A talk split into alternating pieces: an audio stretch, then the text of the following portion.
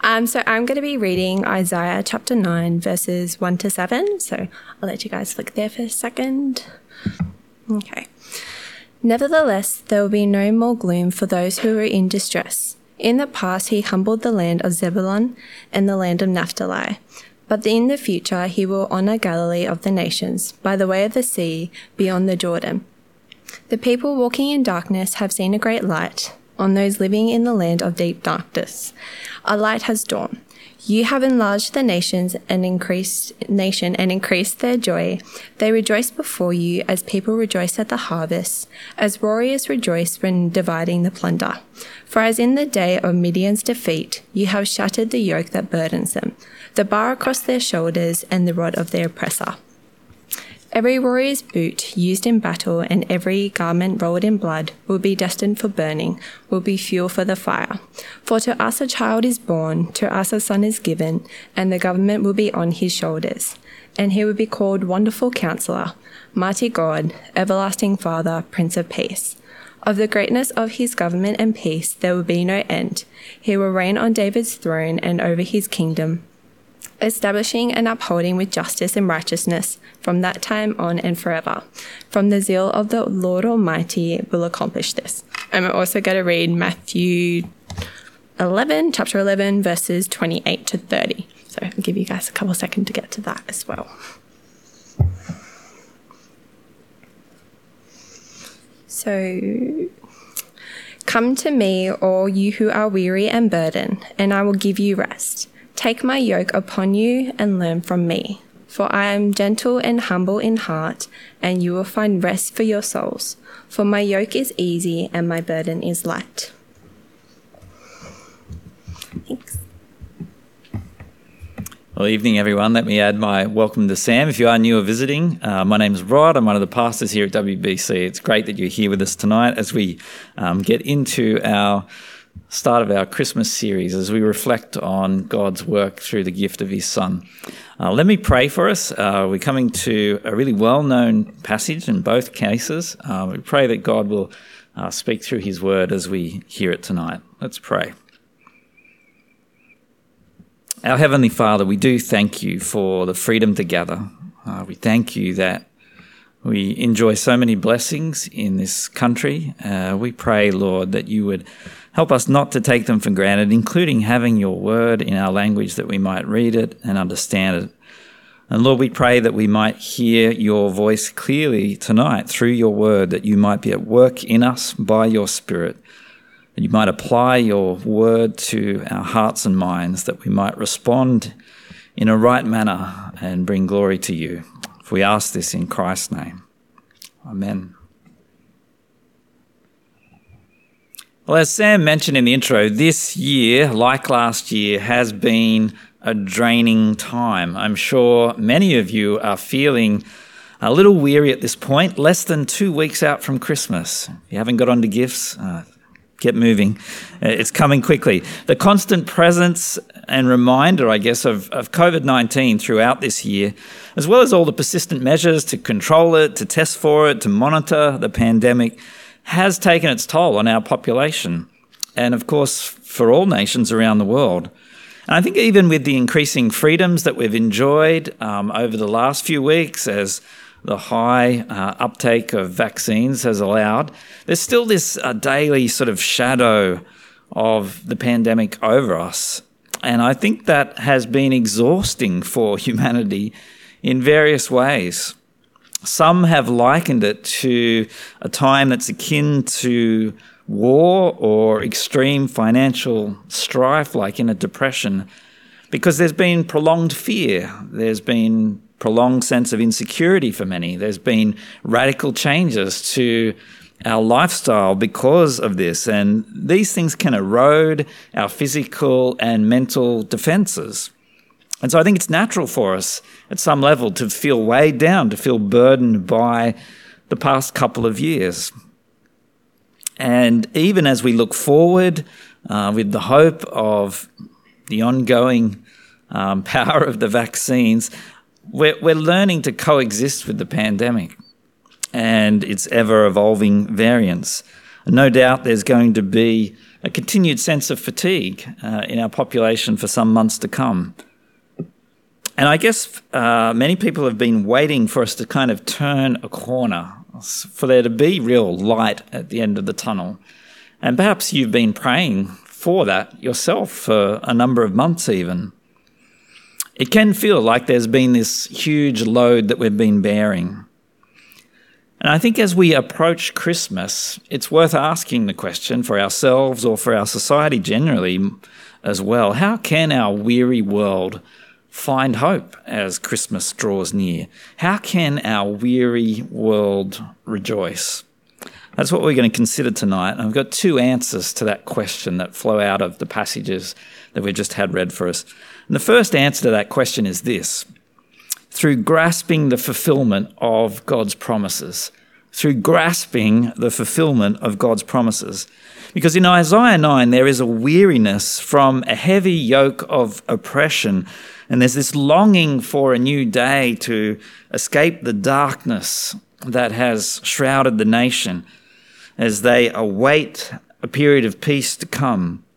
Notice again the words that are recorded by the prophet in verses 1 and 2 that set that scene for us some 800 years prior to Christ. Nevertheless, there will be no more gloom for those who are in distress. In the past, he humbled the land of Zebulun and the land of Naphtali. But in the future, he will honor Galilee of the Gentiles by the way of the sea along the Jordan. The people walking in darkness have seen a great light. On those living in the land of the shadow of death, a light has dawned. So you get this uh, fabulous word picture here. This contrast between light and darkness, particularly in verse 2, is very vivid. And the term darkness for us is defined by the parallel phrase there, uh, living in the shadow of death. But what's being referred to? What is this darkness? What is this shadow of death that's being spoken of for the nation of Israel? Well, verse 1 helps us here. As the prophet speaks of gloom and distress, he speaks about the humbling of the northern area of Galilee. That was the home of Zebulun and Naphtali. They were two of Israel's 12 tribes. And the first word of verse 1, nevertheless, alerts us to the fact that there's a context here from chapter 8, and indeed uh, the previous chapters as well, but particularly chapter 8. And in these chapters, it's made clear that there is this shadow of death that is hanging over the nation and the reason for that is that God is judging his people because of their sin. Israel has turned away from God, and God is bringing judgment upon them. Ultimately, he's going to bring it through the armies of the Assyrian Empire. And so in 721, they will come and smash the northern kingdom. And then 20 years later, they will return and attack the southern kingdom in Judah as well. And so the section we're looking at in chapter 9, verses 1 to 7, is actually the finale, the climax of this first section of Isaiah's prophecy, where there is some rest, there is some hope offered beyond the current situation. Zebulun and Naphtali are in the north and the east, and that part of the northern kingdom of Israel would be the first that would face the brunt of the initial attacks from the Assyrians. But did you notice too that they would also be the source of future life and hope? That this area of Galilee would actually be honored in a time to come. Well, we've grasped something of the darkness in these opening verses, which overwhelmed God's people then, but what of the light? What is the great light at the end of the tunnel? The light which will dawn. Well, before the writer lets us in on that mystery, notice firstly he wants to talk about the effect of the light in verses 3 to 5. So notice again what is stated there from verse 3.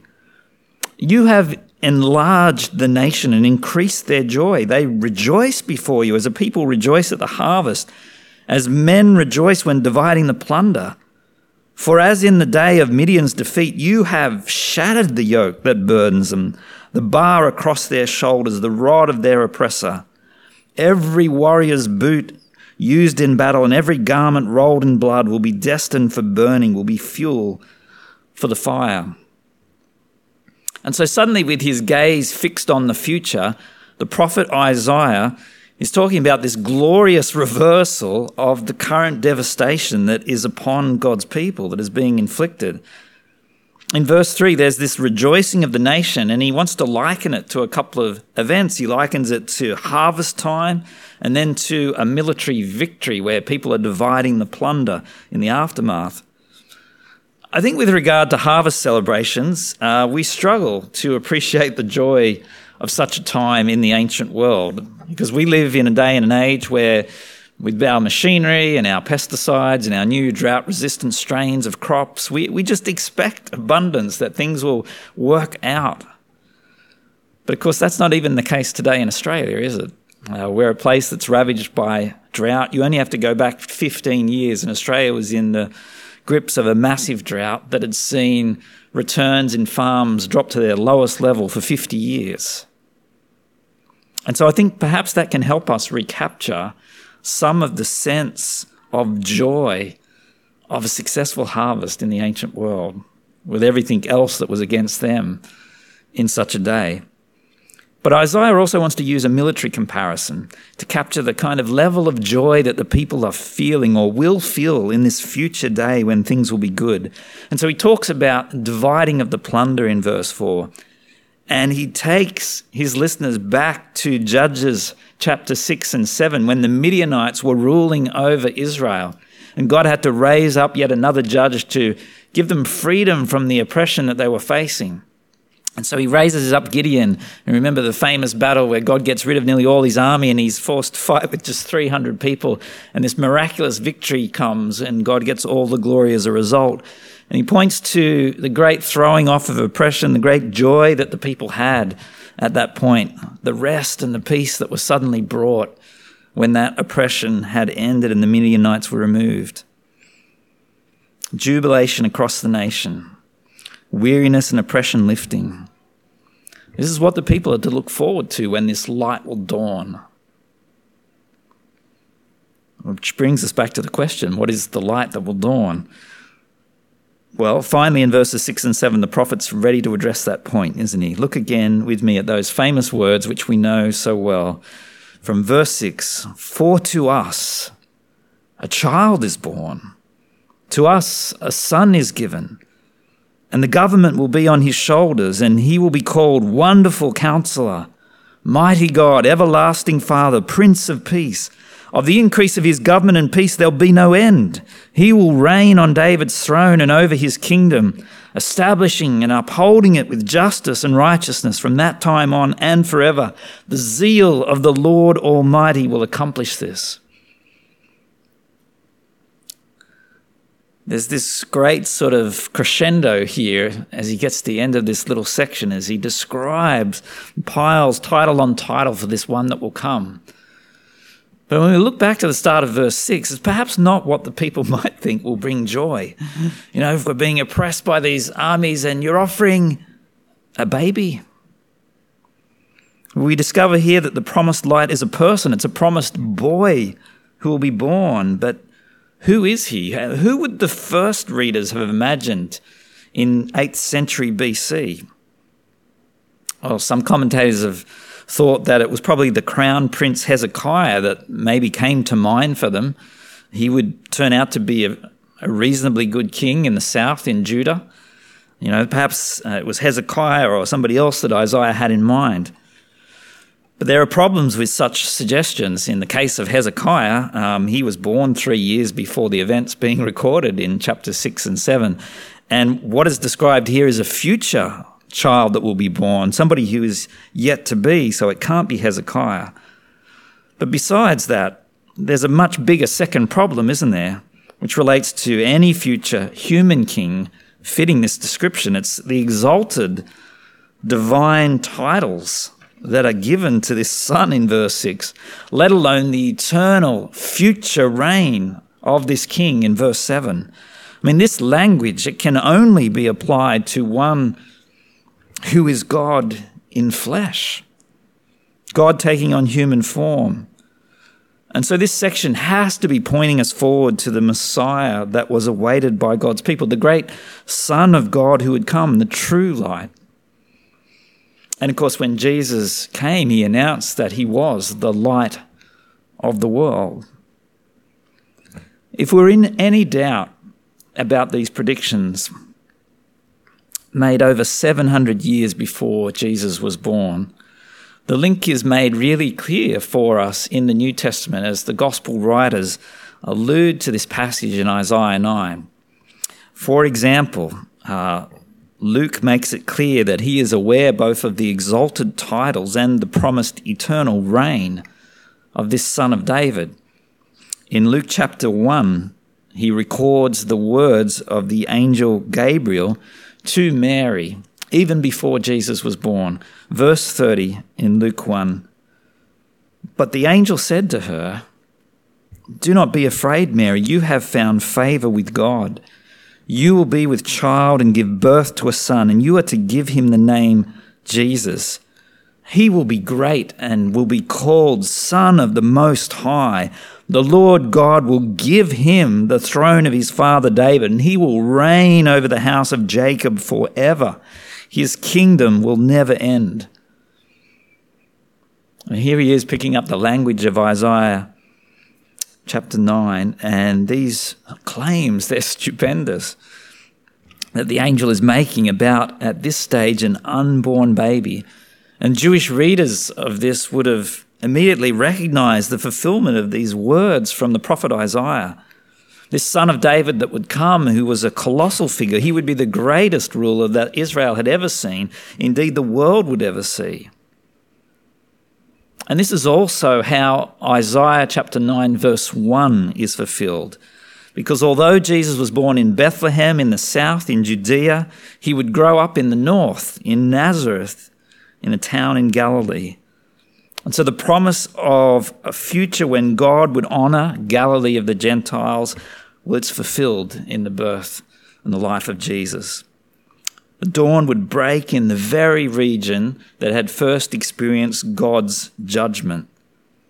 And this is why the Gospels, all four of them, draw our attention over and over and over to Jesus first preaching the good news in Galilee. I was in the north, in this area that was despised and looked down on, which is where much of his ministry would take place. Well, how can our weary world rejoice? Well, firstly, we need to grasp the fulfillment of God's promises in the sending of his Son.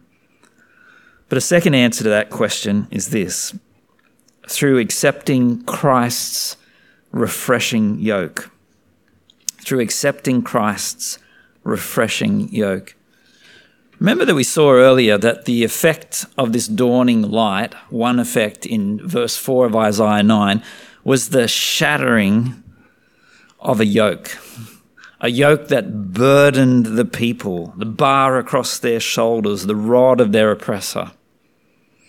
And while the yoke that burdened them had to do with the nations oppressing them, in particular Assyria coming, the reason this yoke was placed on them by God was because of their sin.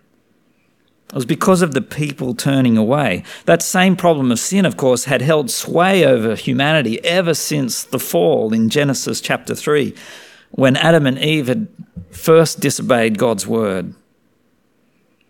And so by the time we get to the New Testament, in the life of Jesus, we have the religious leaders seeking to place the yoke of the law, which was how the rabbis often spoke of it, on the people heavier than ever before. Because they had the belief that they could overcome sin if only we could fully obey God's commands, if we could just get it all right. And so they laid that on people all the heavier that they had to follow every little detail. But Jesus himself would say of them in Matthew chapter 23 the teachers of the law and the Pharisees tie up heavy, cumbersome loads and put them on other people's shoulders. The reason that the yoke of the law is too great for us to bear is that we have sin hardwired within our flesh by virtue of us being descendants of Adam we aren't able to follow God's commands in our own strength. We actually don't want to in our natural state. Romans 8, verse 7 says it clearly The mind governed by the flesh is hostile to God. It does not submit to God's law, nor can it do so. We've got no interest. That's the natural state of humanity ever since the first sin.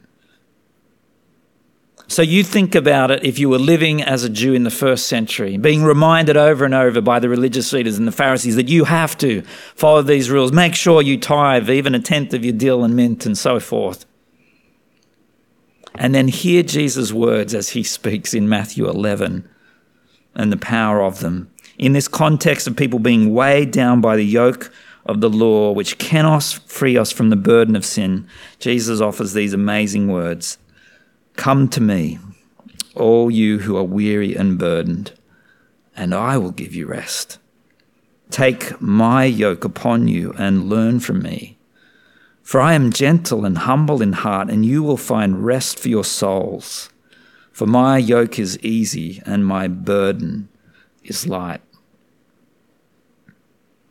You see, it's submission to Jesus which removes our burden taking the yoke of His Lordship on us is actually the way to freedom. I want to say to you tonight if you are weary and burdened with trying to make yourself a better person, trying to overcome sin yourself in some vain effort to earn acceptance with God, to earn acceptance perhaps even with those living around you, then Jesus says, Come to him. That's the one solution. No effort of your own will ever earn your salvation or acceptance with God or anyone. Last year, Dane Ortlund released a book uh, titled Gentle and Lowly The Heart of Christ for Sinners and Sufferers. Some have argued that uh, this is the greatest book on the character of God since Jim Packer's Knowing God was published in the 1970s. And having read it in the last few months, I've got to agree. It's an instant classic. And he argues, as Charles Spurgeon did many years previously, that Matthew 11, verse 29, is the only place in the New Testament where Jesus reveals his heart, where he offers a self description of the essence of his character. What are the first words that come to your mind when you think of Jesus? Transcendent and powerful, holy and separate, great teacher, perhaps all the titles of Isaiah 9. And all of those and far more are true of Jesus. What does Jesus offer as a summary of himself? Gentle and lowly, or perhaps gentle and humble in your translation. Well, in reflecting on this and our burden of sin and how we cannot keep God's law, Dane Ortlund writes in his book this You don't need to unburden yourself and then come to Jesus. Your very burden is what qualifies you to come. No payment is required, he says. I will give you rest. His rest is a gift. See, we're simply to place our faith in Jesus, the promised King. And the yoke of Jesus, we're told, is easy. The burden of the gospel is light. And that's because we can give up on our own flawed efforts, our own faulty goodness, and instead we can trust in His perfect righteousness. And our spiritual weariness will never be relieved by seeking to keep commands. Sin can't be defeated that way. We'll always be weighed down, they'll always cast a shadow over our lives. It's only through Christ's finished work on the cross, where he paid for our sin and won us forgiveness, that true freedom can come, true release from our burden before God. Now, that's not, that freedom is not a license to sin. Notice here that we're still to wear a yoke. A yoke is a symbol of subjection, of obligation. We're subject to Jesus as our Lord. And yet we're told it's an easy yoke. The Greek word for easy in verse 30, krestos, can mean well fitting. The idea is that the yoke of Christ, submission to his rule, fits comfortably on those who have entrusted their lives to him. The burden he asks us to bear is light because it's not obedience to external commands, but it's loyalty to a person. It's a longing to follow our Saviour. Jesus says in these verses, Learn from me, for I am humble in heart. That word for learn is the same base word of disciple. Come and be my disciple. Learn from me. Walk with me. But what is the rest he's going to offer if I do that? How does this rest work? Um, maybe, like a lot of people, when you think about Christmas and rest, uh, you just think about Christmas Day afternoon. You know, you've had the big meal, you've been frantic for a month, and then you just collapse. And, and that's your afternoon nap, and that is the, the most joyous moment you have for all of Christmas. Or maybe you don't get to do that. You're just frantic throughout Christmas Day looking after a lot of other people. And that happens on Boxing Day. You know, you're sitting down to watch the cricket and you can just fall asleep for the next six hours. It's perfect. Well, is that what Jesus is offering? I want to say that the rest offered by Jesus is something a bit deeper, bit more long lasting than that. The word translated rest in our Bibles there can be better translated refresh, actually, in this context. Because the analogy of the yoke in this passage makes it clear that it's not a ceasing from all work that Jesus is calling us to. We've got work to do. A yoke is placed on oxen to plough the field, right? We're taking on Jesus' yoke and we're to serve him, our master. We're not to cease and desist. And so we're actually being refreshed. The mindset here is of the sort where Jesus is enabling his disciples to go back to the task of learning from him, of serving him, of bringing glory to him with their lives each and every day. It's about renewed energy. But secondly, did you notice in verse 29, the second time Jesus uses the word rest, he talks about rest for your souls. Our commitment to Christ as our Saviour means not only refreshment in the present, which He does through the work of His Spirit. We're not told that in this passage here, but He continues to refresh us as we follow Him and walk closely with Him. But there's a future element to this. There's the eternal rest of heaven to come. Rest for our souls, not only now, but in the future. And so, really, the spiritual refreshment we enjoy at any point in the present is just a foretaste of what is to come when we're with Christ face to face in heaven. You see, the rest existed in the beginning, didn't it? In the Garden of Eden, when Adam and Eve walked in the cool of the day with the Lord before sin entered. And then it was shattered by the entrance of sin. And then after that, there was the promise that there might be rest again one day in this promised land, the land of Canaan, the land flowing with milk and honey. And yet, finally, when God's people got to the land of Canaan, it was not the final rest that they were looking for. They still struggled with sin. There was no fulfillment there. And they saw again that it was yet still a shadow that was pointing forward to Christ and his work. And ultimately, the consummation of all of that in heaven when God's people were with their Saviour. You see, what was lost at the fall was regained through the cross and be consummated in heaven. That is the rest that we're looking forward to.